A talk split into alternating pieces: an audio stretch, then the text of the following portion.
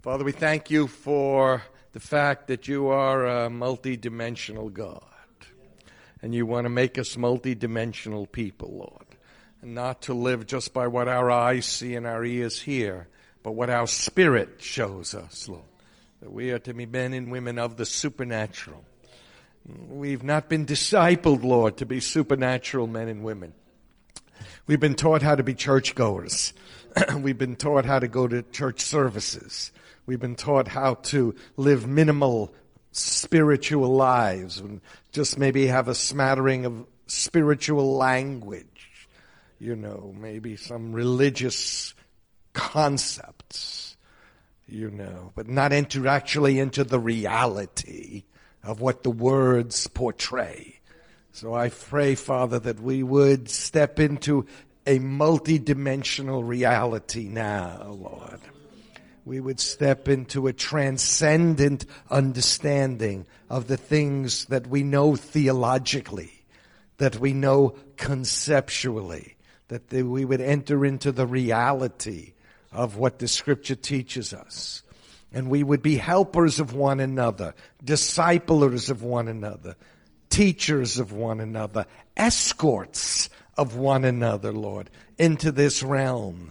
We would help one another put our feet into the river of life, Lord, into the streams that Yeshua, Jesus said, would flow out of the innermost being of those who believe in Him. Lord, you weren't talking about a concept. There was a spiritual reality. So Father, I pray that we would be participants in that spiritual reality. We would not be doubters, but we would be believers. We would not be rejectors, but we would be welcomers, Lord. So Father, I, I pray that this, we would grab hold of this that, uh, Father, in the name of Jesus, we would help each other understand and have our minds renewed. And I believe this is part of what the Lord wants to really do with us. Excuse me, is to renew our thinking. Because as a person thinks in their heart, so they are. So that if you think you cannot do something, you cannot do it. If you think you can do it, you can do it. You know. So if um, you think you're hopeless, you're hopeless. If you think there is help coming, help is coming. And we have to be a people who really learn how to take hold of how we're thinking about things and then make a decision. Do I like the way I'm thinking about this? Is there another way to think about this?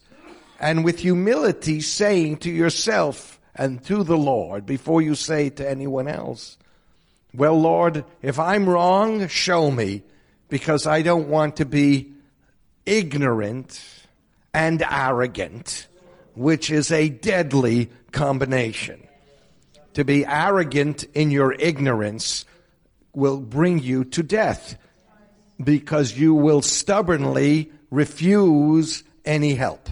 You will stubbornly refuse any information and you'll stubbornly refuse any source that information brings you because you're too arrogant to receive it. And we have to be a people who are really letting the Lord transform the way we think about ourselves. Now this is the beginning of the lesson. Because unless you're willing to step into that for yourself, you go nowhere. You're stuck. As you are right now, you will remain that way forever. You know, the, scripture is an interesting verse you mentioned in the book of Ecclesiastes, sister. You know, there's an interesting verse there where a tree falls in the, in, in, uh, in the forest, there it lies. Which I understand to be the, the, the, the condition you die in, that's who you are. You know, but that's not who we are in the Lord. You know, those are people who die outside of being in faith. Because we're going to go from glory to glory, you know, and that I believe doesn't end here. It just begins there, you know, where there's an ongoing teaching and training and school of the Spirit as we learn about God and He teaches and trains us to rule and reign more and more and more. So you can think about that for a while. Now, wisdom. We need to be really a people of, of ever increasing wisdom. So if you're ignorant, you don't have wisdom by definition. If you're arrogant, you stay stuck in your ignorance. But if you humble yourself and God prizes humility, He prizes humility. And as we humble ourselves before the Lord, if my people who are called by my name do what before they pray? Humble themselves. That is, Lord, you're right and we're wrong. You know and we don't. What you say is true, not what I say or what I think or what I believe about anything if it contradicts what you say, because what you say, your word is truth. When you, the way you analyze a situation, a circumstance, a person, a nation, a culture, the way you analyze it, the way you speak about it, that's the truth. And we humble ourselves and say, okay, Lord, we're, we are going to take ourselves off the throne of our life. And we're going to put you on the throne of our life. And we are going to humble ourselves so that what you want to do you can do. This is the beginning of wisdom. The scripture says the fear of the Lord is the beginning of wisdom. What I'm describing you is a practical way that you put the fear of God into your life when you say to Him, you're right and I'm wrong. Your assessment of things is correct. My assessment is incorrect. This is the beginning of wisdom because you're acknowledging God as Lord. That's the fear of the Lord. You know, like God, what you want, that's what I want. We see very little of this, beloved. This is why, as Pastor Andy was saying earlier about the remnant, and I, I believe that completely. I see it. There is this 7,000, a perfect number, if you will, not a literal number, but a perfect number of those who don't bow the knee. And in every generation, there are the 7,000. There are the men and women, you know, who will not kiss the Baals, you know, who will not sacrifice on the incense altar of Caesar and will, you know, suffer, you know, the persecution of the society gladly. You know, they bear the persecution, the mocking, the rancor. They bear that as marks of pride, if you will. You know, not arrogant kind of pride, but the sense that God, this is an indicator of your favor on my life that they hate me. You know, Jesus said, if the world hates you, rejoice, because they hated me first. You know, and you know, all of that hatred is going to fill the cup of iniquity. You know, God said to Abraham, your people will go into uh, uh, bondage for 400 years until the iniquity of the Amorites is, fill, is, is filled up. And so when that cup of iniquity fills up, then the judgment is going to come. And so, you know, God knows how much is in the cup. He, God, God knows how big the cup is, and He knows, you know, we think probably we have a much smaller cup because we're ready. God, just kill them all. Can we be done with it? I think last week the cup filled up. How many of you know what I'm talking about? Right? And, um, but God, has, He knows how big the cup is because He wants to, as you said so rightfully, He loves the nation. He loves the nations. You know, He doesn't want to destroy. He wants to save you know, but, you know, he reaches out through his people. If they get rejected, it just adds to the cup of iniquity, and then he says, enough is enough. You know, enough is enough. So we need to be people of wisdom on several layers. You know, this idea of walking with God, listen to me, is God teaching and training us to walk with Him. This is very important for you to understand because God has an investment in you and I to teach and train us. He doesn't want to just kind of push us out of the way. Okay, I'm God. Shut up, kids. I'll do it from now. I'll take over. You know, just be quiet and I'm, I'm, a, I'm do it. He's no. He's saying, I want to raise up my body. I want to raise up my people. I want to teach you how to rule and reign with me. Do you understand that? Jesus came to the earth looking for disciples looking for those he could teach and train. You know, come and follow me, I'll teach you. You know, and so he's no respecter of persons.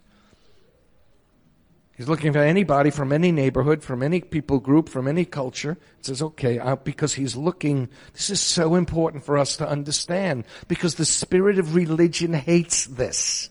The spirit of religion wants to create counterfeits and substitutes for this very thing. The spirit of religion is the opposite of making and maturing disciples. It gives you whatever you will buy. It gives you any lie uh, uh, that you get comfortable with. Oh, this is my religion. This is my culture. This is my tradition. This is my church. This is my spiritual leader. This is my priest or bishop or vicar or pastor or whomever, you know, and I follow them and there, I think I shared a little bit about this yesterday. I don't know, sometimes the meetings begin to run together, so I don't know who I said what to. You know, people look at me, that wasn't our meeting. So then I said, well, you better get the message because it's there. You know, there's this pay, this exchange of I'll tickle your ears and you give me money. And I'll tickle your ears and you'll give me money. Was it here? I can't remember. Good. So you got that bit. Good. So, there's this dynamic that the Lord is enraged against because it's robbing His people of their destiny in Him and what He really wants. So when He finds a pastor like you, bless you brother, when He finds a worship leader like you, bless you sister, when He finds a group of people that are willing to come together and say, you know what, this isn't about my comfort. This isn't about me being made to feel better. This isn't about somebody stroking me or tickling my ears, making me feel good so that I give them money so I come back and, you know, they, they make me feel good. This is a school of discipleship for the kingdom of God and soldiers in the kingdom because we are in a war. You want, you, you know, there, there, we are in a war.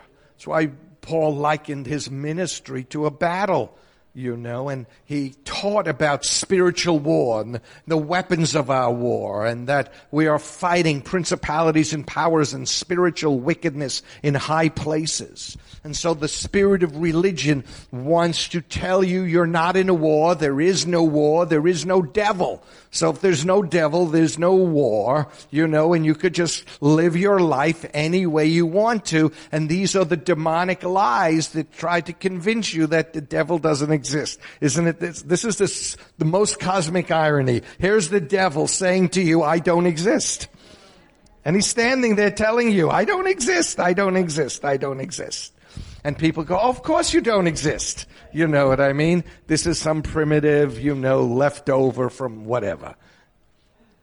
And the devil says, this is great. I've already won. I could almost retire. because the battle is over. I don't have anybody, nobody's fighting with me. Everybody's just doing whatever I want. But God, amen? He finds somebody who starts asking questions, right? Somebody who discovers like Josiah did in uh, Second Chronicles, where Josiah, the, who was became king when he was eight. I think that's really interesting, you know. And what 18 years later, I think the scripture says, so he was 26, and he discovers the scroll of the Torah, you know. And uh, they're doing some stuff in the temple, you know, collecting money, and they find this old book, Torah scroll, and he starts to read it, and he goes, "We're in trouble." He rents his clothing, humbles himself, you know. Somebody found a Torah scroll, you know. So men and women, the remnant, find the Bible. Study church history. We see the Lord moving in every generation, raising up men and women for the fight. And they run into persecution. Please don't be afraid of being persecuted. Don't be afraid of being mocked. Don't be afraid of being called names, you know, because it, it's one of the tactics of the enemy to intimidate you. You don't want to put yourself in a place of discomfort. You don't want to put yourself in a place where someone will say something nasty to you. Or now in social media, they, they, they, you get tweeted badly. Get that? You get tweeted. I'm trying to help you guys here. you, uh, but um bump. Yeah, okay. Hey, I thought that was pretty good actually. Tweeted, oh, they finally got it. Pray for this side. she finally got it. Were you blonde once? she was. Oh my God, what a classic moment.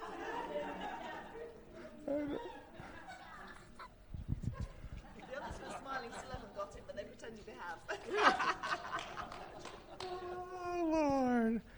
There is great joy in the camp of God. You know, the spirit of religion hates laughter. The spirit of religion hates joy. The spirit of religion hates all of these kinds of things. Do you understand that? So we, when laughter begins to come up, the enemy wants to shut it down and God wants to raise it up because one of your great weapons is your joy and your laughter. My Jewish people have a history of laughter and comedy and things like that because a lot of it has come out of the persecution. There's a scholarly book, if you care to read such things, called Laughter in Hell, which is a treatise on the, on, on the use of humor in the Holocaust and in the concentration camps and how the, uh, the, the Jewish, the Jewish people and others who were imprisoned used humor as a survival strategy. Now this is very important because just like we need wisdom, we need all of the, the fruits that wisdom gives us. And one of the things that wisdom gives us is freedom, because now you know. And wisdom is not only knowing what to do, but how to do it. So this is part of our discipleship, is learning how to conduct ourselves, how to deal with persecution, how to deal with being mocked, how not to take it personally. You know, this is all that wisdom. And um, I love this verse at the end of the book of Ecclesiastes. Um, Ecclesiastes chapter 10, near the end of the book.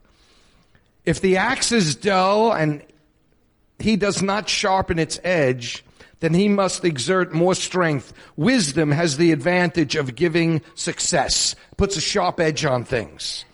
And um, when we come together, I really want to emphasize, emphasize this for you here and those of you who are watching and listening to this, where you're in fellowships where serious things are being discussed, to value that, to pray for the leaders and to value it. Be a godly supporter with your finances. Be a godly supporter with your heart, because environments that create disciples are few and far between.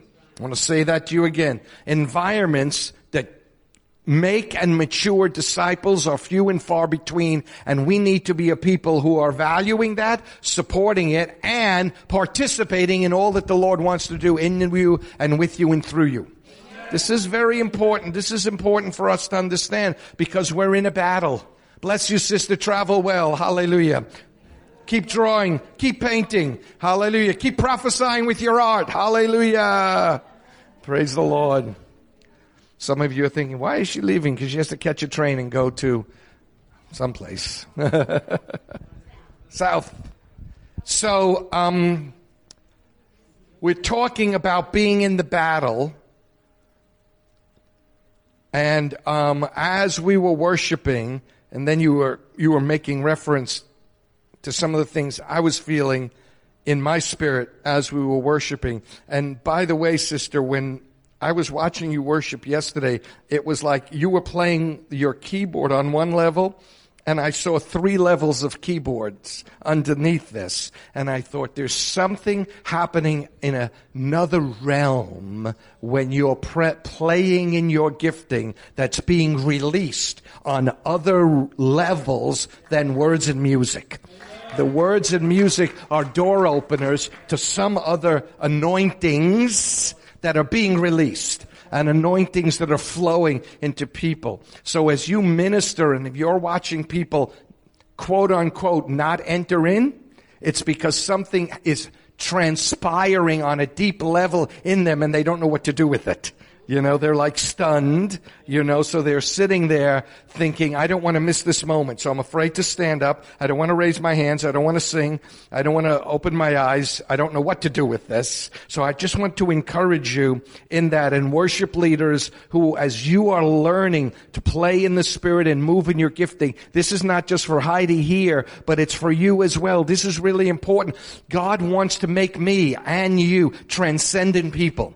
He wants us to learn to live in, in more than one dimension. You know, the, the, we're living in the natural, yes, but he wants to teach us how to live in the supernatural. That rivers of living water flow out of us. Gifts of the Spirit flow out of us. Words of knowledge, words of wisdom. But hear me say this to you. We have to be discipled in these things. We have to be taught and trained because we don't get this naturally. You know, you have to be taught how to walk in the Spirit. You have to be taught how to pray. You have to be taught how to study the scriptures. You have to be taught how to listen to God. You have to be taught to obey. You have to be taught to repent. You have to be taught all of these kinds of things. So we create an environment for education. We create an environment of discipleship, but it never, it won't happen in your life unless you're willing to be taught and trained.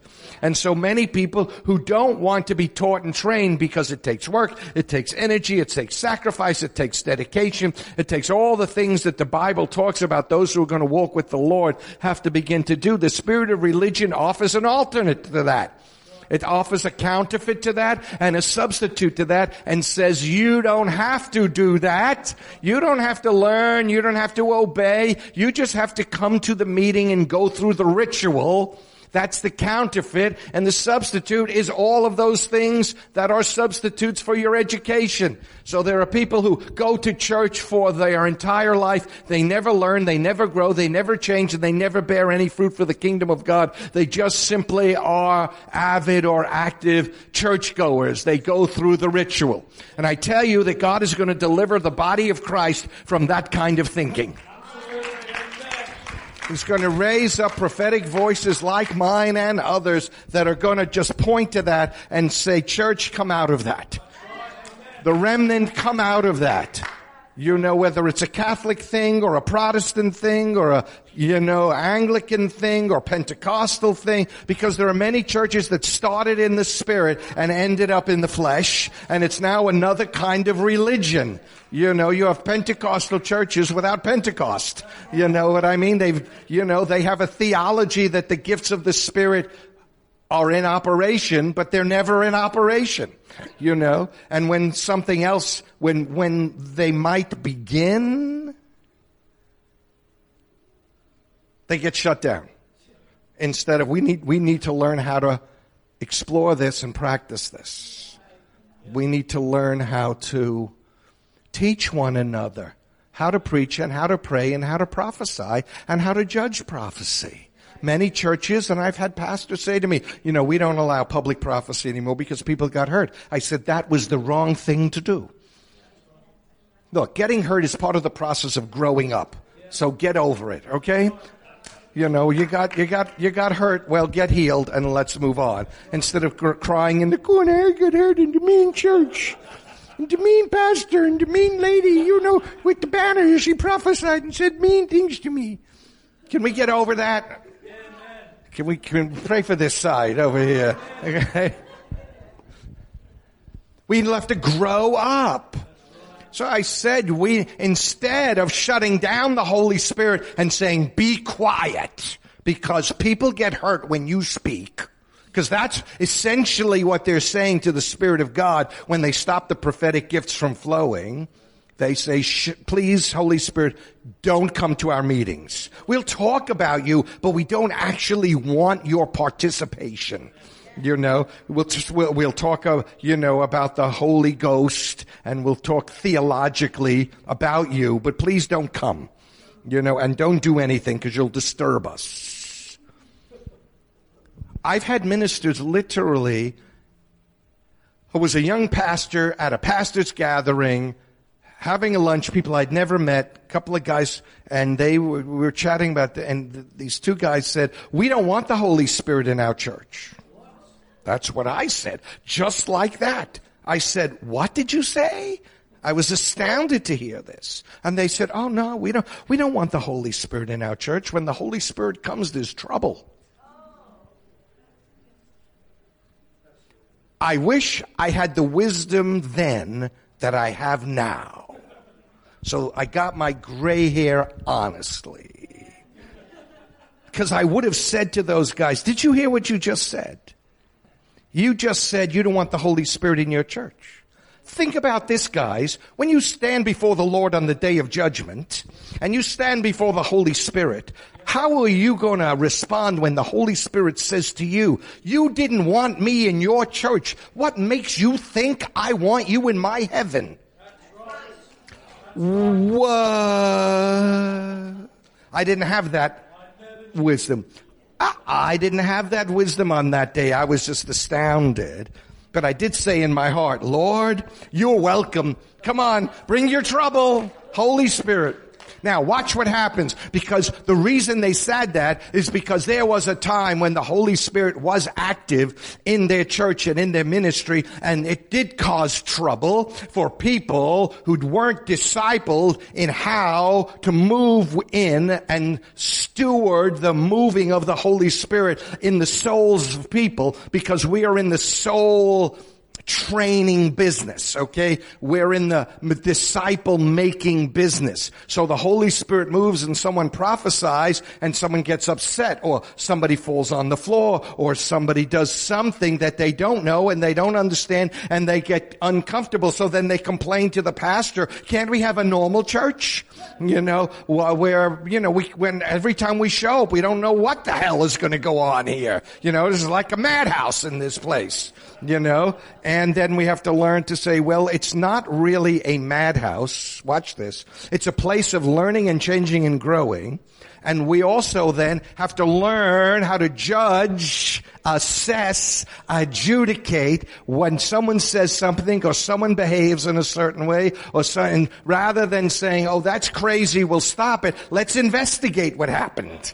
You know, let's investigate what you did or why you did it or what was going on. Some of you have followed my ministry have heard this testimony. I was ministering in a church in America in Massachusetts that was experiencing genuine move of the Holy Spirit. And I went there and they invited me to speak for the weekend. And during the first meeting, in, I saw in a corner some middle-aged men and women very well dressed, suits, ties, nice dresses. And in the middle of the worship, all six of them, there were three couples, got on the floor and started rolling just rolling like bowling balls, rolling. And I thought to myself, wow, holy rollers. You know, I had heard of holy rollers, but I'd never actually seen a holy roller. And there were six of them rolling, well dressed, nicely dressed, rolling on the floor. So I didn't get a chance because of the way the weekend operated to really begin to find out what that was all about, except I was enjoying it. Sometimes things in church can be very entertaining. I'm even talking about. And, uh, and this is another point, just, you know, just because someone does it, does something doesn't mean they're being led by the Spirit. But we want to create an environment where people are free to explore, which means will people go in the flesh? Will people do things in the flesh? Yes. But if we're discipling them, we'll teach them, they'll begin to say, understand, you know, that really was my flesh. Because there are attention seeking people who find environments and will do things to draw attention to themselves. And you will discern that and you'll stop it because you'll confront it and say, listen, this is not about us l- l- getting attention. Here's one of the ways we dealt with people who were attention seekers. It says, if you want to wave your banner, go wave it in the back. If you want to do this little two-step routine or whatever it is you call it, go do it in the back. And they'd get offended. And I said, now why did you get offended? Are you doing this before the Lord or you want it to be seen of people? You know, are you doing it in the front because you like everybody staring at you?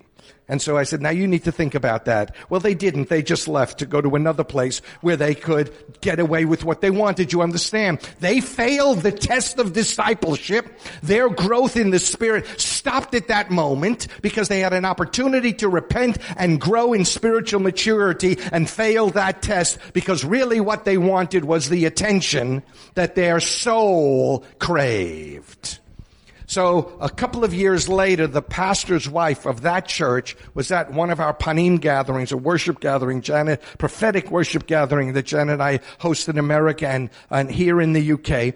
And, um, we were having lunch together and I remembered this. So I said to her, tell me about those couples that were rolling. And she laughed. She said, when the Holy Spirit broke out in our church, and the, he began to really move and all kinds of things was happening. They stood off in the corner with their arms crossed, judging and criticizing everything. You know, like, we don't like this. What is going on here? What happened to our church? We're going to complain, you know. And they would, you know, but the pastor said, you know, look, we're, we're letting the Holy Spirit move, but it was their church, you know, so they were not leaving, you know, but they were not happy and they were letting everybody know you know, by, you know, well, here we go again. How many of you, how many of you sit with arms crossed thing? Here we go again. There's the flag lady. There's the banner lady. You know, there's the prophesying person. How many of you know what I'm talking about? Well, the Lord got fed up with that one night. And to their credit, because they were men and women of God, they just weren't discipled properly. They could have left the church, but they didn't.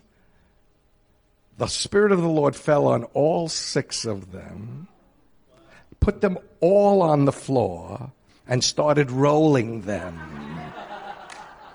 They couldn't do anything else. The Lord came on them in such a way that they couldn't stand. Then they had to lay on the floor, and the next thing you know, they couldn't help themselves. They were rolling. Not against their will because they knew the Lord was humbling them. You know, they got up repentant, dust themselves off, and said, we're feeling the presence of the Lord. He's humbling us. And when we roll, we are worshiping Him and enjoying His presence in that. Now, we're not telling everybody roll on the floor. Just as an example, of when the Holy Spirit comes and trouble because you have to learn how to steward it. This is why the, we need the wisdom of God if we're going to create an environment that teaches people how to live in the Spirit. You know, because our flesh doesn't like it. Our flesh likes religion. Our flesh likes things we understand. And Jesus wants to take us into realms we've never gone into diverse expressions of the Spirit, diverse manifestations, diverse administrations of the things of the Holy Spirit. And He's finding a place here where you have leaders who are saying, you know what, we, Lord, we really want what you really want. We want to help everybody find and fulfill their destiny. This is, this is precious, beloved. You know, when you find ministries like this, Pray for the leaders because the enemy is not happy. That is an understatement, okay? He is enraged and he wants to think, I've got to figure a way to stop this, but he can't, you know? So he'll try and figure another way to stop it you know, people will mock you, or people will blaspheme, or people will uh, uh, uh, criticize you, slander you. Oh, you go to that church. How many of you know what I'm talking about? That church. And you should say to them, you should come to this church, you know, and see what the Holy Spirit will do with you. But a lot of people don't want that. See, this is where the people fail the test. They fail the test. I don't want what the Holy, this is what they're really, they don't use language like this. They use the language of justification, rationalization, and vilification. Justification, rationalization, and vilification. They justify themselves, they rationalize what they're doing, and they vilify you.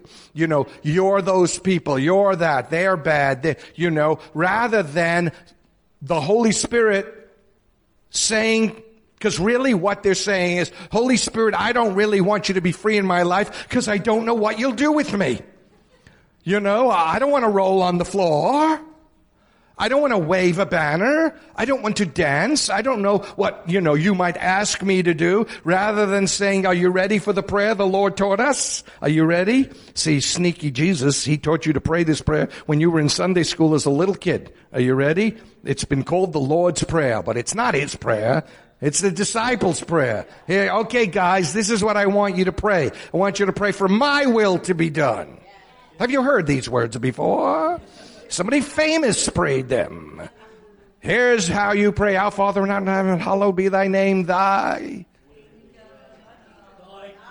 What? My king? You're asking for my kingdom to come?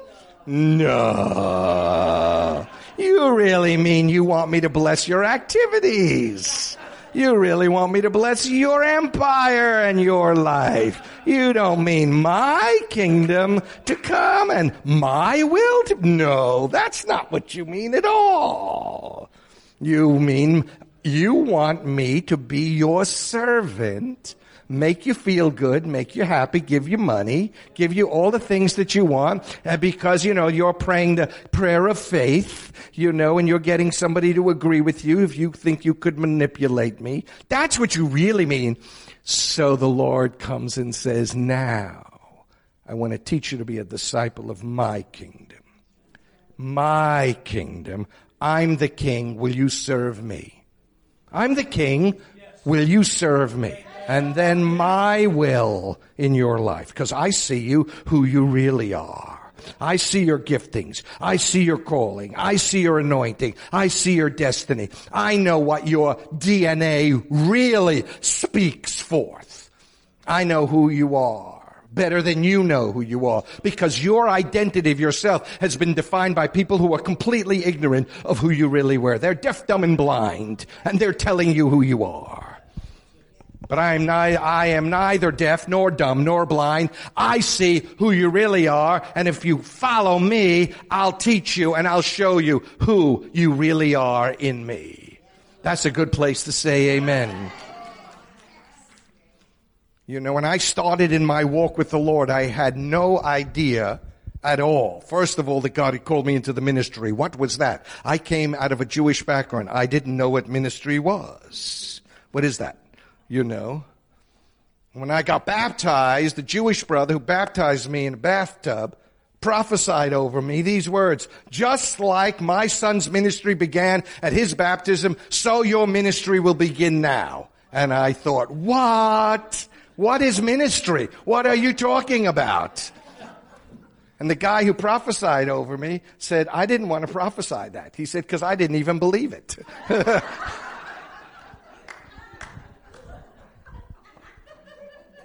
This is the kind of group I got saved into. It's like, all right, we're doing this stuff, but we have no idea what we're doing. How many of you, how many of you understand we don't really know what we're doing? This is okay. If, but this is humility speaking that says, okay, he knows and we want to be taught by him. So he'll teach us and then we know what we're doing and then we know why we're doing it. So we're not doing things intuitively. We, we started in ministry. We had banners and dancing and people, you know, were mocking our church. And people said, why do you do it? I said, I don't know. I don't know why we're doing it, you know. The Lord is showing us to do it, so we're doing it. And, and we had banners on the, you know, they were very primitive. They, people were just learning how to stick bits of things on other things and put the name Jesus on it. And we put it on the wall, you know and we'd march around. So we were doing things intuitively then that now we're doing intentionally because we know what we're doing and why we're doing. Because the Lord taught us about banners and the power of banners. Psalm chapter 20 verse 4, Psalm 60 verse 4, and many other references to banners and ensigns in the scripture. They are all prophetic prophetic revelations of God's purposes. We learned about doing prophetic acts because much of what we do in worship is a prophetic act. We are echoing in the natural what God is speaking in the spirit and saying to the Lord, this is what we want to become. We want to become these banners. We want to be these swords, you know, because God is saying, come on, I want to teach you how to be a weapon. I want to teach you how to go to war. I want to teach you how to bring my kingdom to rule upon the earth. And Jesus is our King, and we are called to follow him. Now, a couple of things about this, particularly for some of you women warriors. Because you mentioned Deborah, and I laughed to myself because I was just thinking about Judges chapter 4, where Deborah is, is mentioned and the battle with um, Sisera. And then this wonderful woman of God, Yael, yes, they know. Maybe you don't know. So this wicked general thinks he's found safe haven. And uh, she says, Come in here. You're tired from fighting. You're thirsty. I'll give you some warm milk. So he says, Oh man, I'm so tired. He falls asleep. She covers him in a, in a blanket. Then she takes a big tent peg, puts it on his temple, takes a huge hammer, and crushes his skull and drives the tent peg from one temple through the other into the ground. Watch out for these ladies. Don't get close to them.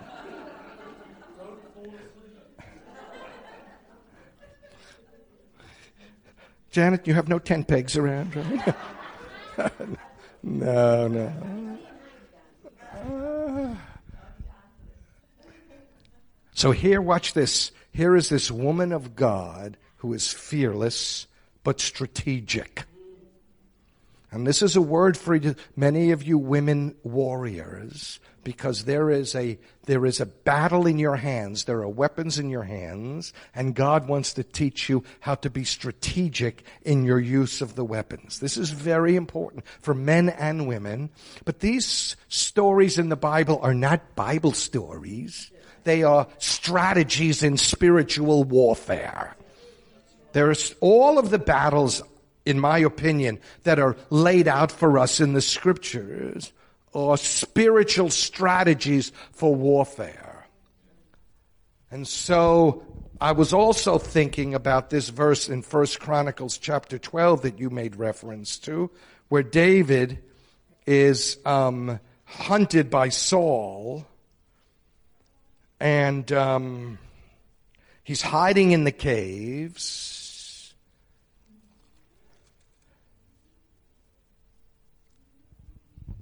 These you, I can't go. We could we could spend a long time going verse by verse through First Chronicles chapter twelve. It's really an important because they recognize this. It says a verse many of you are familiar with. Um, this is First Chronicles chapter twelve, verse thirty-two. And the sons of Issachar, men who understood the times, with knowledge of what Israel should do.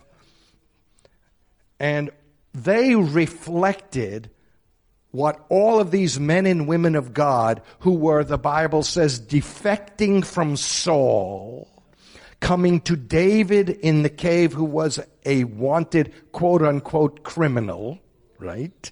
So they defected from the king to come to this traitor who they knew was the real king of Israel that Saul had betrayed his kingly authority and God had taken the kingdom from him and anointed David and they all started, they all started coming to David because in the spirit they knew it was time to make David king. And so when I hear men of God, like your pastor, make the declarations, it's time to bring revival to Britain, and we hear things like this in America and in many other nations, men and women of God, like this man and this woman, who are hearing this in the spirit and nation after nation, it is time to make Jesus Lord. It is time for our nation to be fulfilling her destiny and these mighty men and women of God and you read about the fact they were skillful in battle. They were lined up. They were archers. They were swordsmen. You know, they knew how to fight. Listen to me please. There is a knowledge of how to fight inside of each one of you. You may not be aware of it as I say it to you, but there is a knowledge of how to fight inside of your spirit. And if you will say to the Lord, thy will be done, thy kingdom come, I'm willing, I'm willing to come to the cave. This is not easy to do. Believe me. I have fought many battles in my own soul. Do I really want to do this? I think I'd like to retire now. You know, can we go away? You know, we've had this little private uh, behind the shield conversation, Janet and I. Do we really have to? Can't we? You, let someone else. He's a young man. Let him do it. She's young and anointed. Let her do it. It's okay. And the Lord was not laughing. He was looking at like, really? And we were going, we repent. Repent, I repent. We only said it for five minutes. That was too long. How many of you know what I'm talking about? Call to the battle. Will you pick up arms?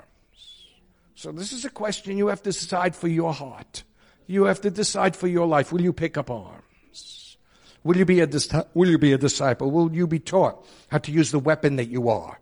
Because you become a weapon. Your voice becomes a weapon. Your words become a weapon. Your behavior becomes a weapon. Your dance is a weapon. Your prophesying is a weapon. Your singing is a weapon.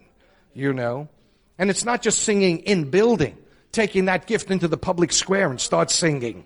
Just start singing. You know, or a team of worshipers singing and dancing, and drawing a crowd and people asking questions. Who are you and what the hell are you doing? Well, I'm glad you're asking that question because it's hell we're after. We're on the attack, you know. Well, you people, I've never met people like you before. Well, good, welcome. You know, glad to meet you. Why are you doing this? Well, Jesus changed my life. What? Yep. Would you like to change your life? Will he? Yes. Ready to pray? Oh, yes. I want that. How many of you know what I'm talking about? Because for all the mockers out there, all the cynics out there, there are the seekers out there. There are the people who are asking the question, God, if you're real. They're thinking about, you know, they read all this stuff about evolution and say, this can't be true. Mindless time and chance cannot create complex information systems. Just the bottom line of all of this. Mindless time and chance, billions of years of time and mindless chance cannot create complex information systems, which is what DNA is everywhere on the earth. How does the little fish know how to do it? How does that frog know how to do it? How does that, how do beavers know how to make dams? Like, are you kidding me? Or how bees can fly? Are you kidding me? And communicate with dance to one another? This is complex information in a little bee head. I got birds building nests. About, I love that. I got three or four different nests, you know, that fell out of the trees when the season changed. And I showed them to my granddaughters. Look, how, how does this little bird brain know how to build this complex nest? This is f- perfectly round. It's got a little hole. They're house wrens. It's got a little hole. She goes inside. She feeds her young and they start, how does this happen? Mindless time and chance cannot create complex information systems. Okay, so evolution is done with. Now brings us to the Creator. What? Now we're in Romans 1 and 2 where people see the glory of God in creation and reject God. Okay, God has created a world where he can be rejected. Now that's him. He is the sovereign God. Romans chapter 8 verse 20, God subjected the world to futility. He did it. This is all part of the unfolding of His plan for humanity in hope that all of creation will one day be set free from its bondage to corruption into what? The glorious liberty of the children of God. So all of this is about teaching and training you. Teaching and training you who say yes to him. And there are people out there that have a yes in their heart. They just need a preacher to go and say to them, here's what you have to say yes to. Not to religion, not to churches, not to services, but to be a disciple of the kingdom of God. And if you want to learn how to do that, come to our Bible study. Bible? What's that? It's our manual for life. It's our manual for discipleship. It's our manual for transcendent living. And we are all disciples in the school. I am a disciple in the school of the Spirit. The only reason I can stand before you and teach you anything is because I've been in school longer than you. And I've said yes enough times to get promoted. And according to the word of the Lord, I just got promoted again. Hallelujah. I'll take the upgrade. I, amen. And it's just a confirmation really of the things the Lord has been speaking to me in my, in my heart.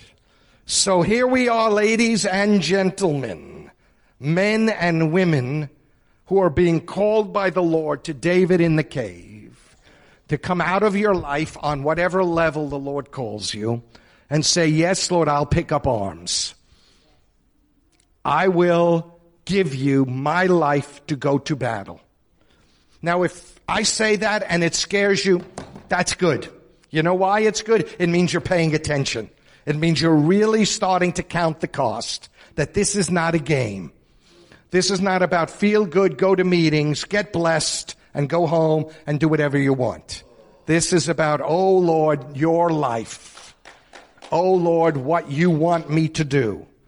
Oh Lord, here I am. I will pay the price. And then you realize that the cost of knowing Jesus does not compare to the value of knowing him. And then, but you get all of this by the Spirit, beloved. So I want to bless you, Andy. I want to bless you, Heidi. I want to bless Bushfire. I want to bless your leaders and the ministry here, you know, and I want to speak well of you ten times more than all the people who speak unwell of you that the voice of the Lord would be amplified ten times in your ears, and every voice spoken against you would be so minimized it wouldn't even be a whisper, you know, because the enemy wants to amplify his voice. And you'll say, shut up. In the name of Jesus. Shut up. I'm not listening to that voice. Your opinion doesn't matter to me speaking to those you know, because the question is not what you don't like about what I'm doing. The question is, what are you doing for the kingdom of God? You know? The issue is not how many people you can gather on a Sunday in a meeting place, a church or a hall. The question is, how many disciples do you have? And those disciples, are they bearing fruit for the kingdom of God? Because that's what we're all about. That's what the Bible teaches us is the business of the kingdom of God. And we are in a battle. You know, that's just the nature of the world. God subject the world to futility. He allowed the devil into the planet to defeat him by the sons of God. And he looks at you and he says, come on, will you join the army? I'll give you weapons. I'll teach you how to use them. And I'll show you gifts that you didn't know you had. Some of you know my testimony. I'll quickly just, you know, when the Lord called me to be a, a, leader in our little church, I thought he had made his first mistake in history. How many of you know what I'm talking about? How many of you had that conversation with God? You know, you're God, you know everything, and you've never made a mistake, but today, asking me to be an elder in this church, this is a mistake. And uh, then the Lord he didn't listen to me. He told me I was, he told me I was insulting him, but I still didn't stop. Until he told me this, he said it will be better for you on the day of judgment to become an elder and fail than not to be an elder at all. At which I said, okay, I'll become an elder. It was one of these Godfather. Remember the Godfather movie? Make him a deal he can't refuse. So God the Father I'm making you a deal you can't refuse. So I went to the meeting. I said to everybody, okay, you all want me to be an elder. God wants me to be an elder. I'll become an elder. They all started to cheer. And I thought, you all are crazier than me. Then they began to prophesy things when they prayed for me that I had never told anybody. And this ring of prophecy went around and they began speaking things out loud that I had never told anybody. And then they had the foolishness to invite me and ask me to teach a Bible study, which I had never done. And I thought, here we go. Here's another mistake. And uh, that first night of going to teach that Bible study, I was scared to death. I had never sat in front of a group of people and taught the scriptures. And I didn't, I had a, a, a workbook.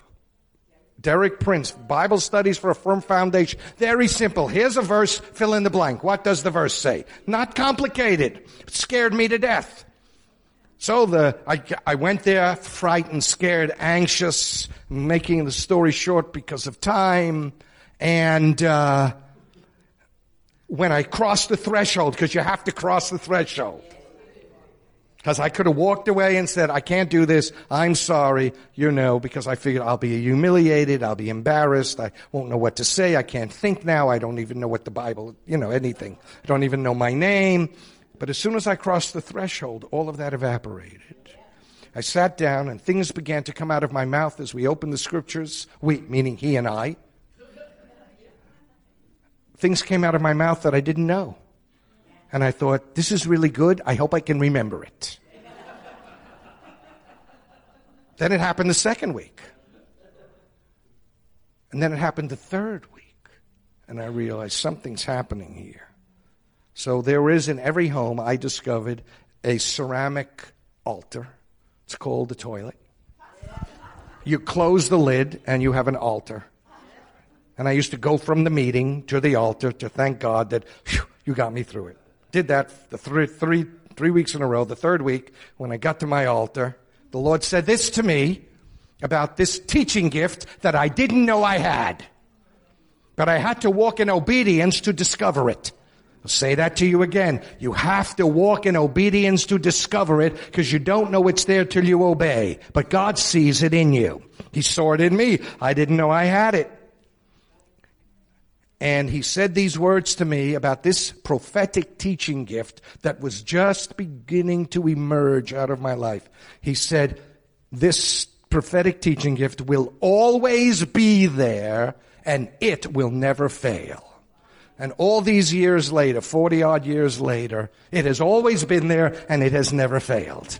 So if you receive anything from me, from all those teaching, it has come from that gift that he had put in me because it has always been there and it's never failed. And I cannot tell you how many times I have no idea what I'm going to say until I get before the Lord, before the people, and the gift operates. The gift operates. The gift of healing operates, right? In people with a gift of healing. Words of knowledge. It's a gift and it starts to operate only through obedient people who live a life of sacrificial faith and obedience. You do what he has called you to do. You do it. Say, here I am. If I die, I die. I thought I was going to die on the way to that Bible study.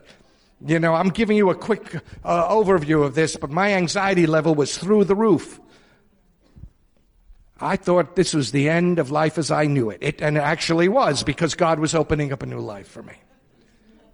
So let's pray. Father, you're looking for a people who will live a life of sacrificial obedience who will be disciples of the kingdom of God and who will do what you call them to do with humility, receiving correction, receiving admonition, receiving rebuke, receiving information. Abba, we bless your people here. Those who are watching this, those who are listening, Lord, in churches and meeting places, home meetings around the world, just like this, where men and women of God are, are assembling to be disciples of your kingdom, to learn how to fight the fight that you've called us to in order to get the victory that you want for your kingdom to come upon the earth, Lord and your people who are out there who are lost to be saved and the people who are saved to be mature, to be fruitful disciples of your kingdom.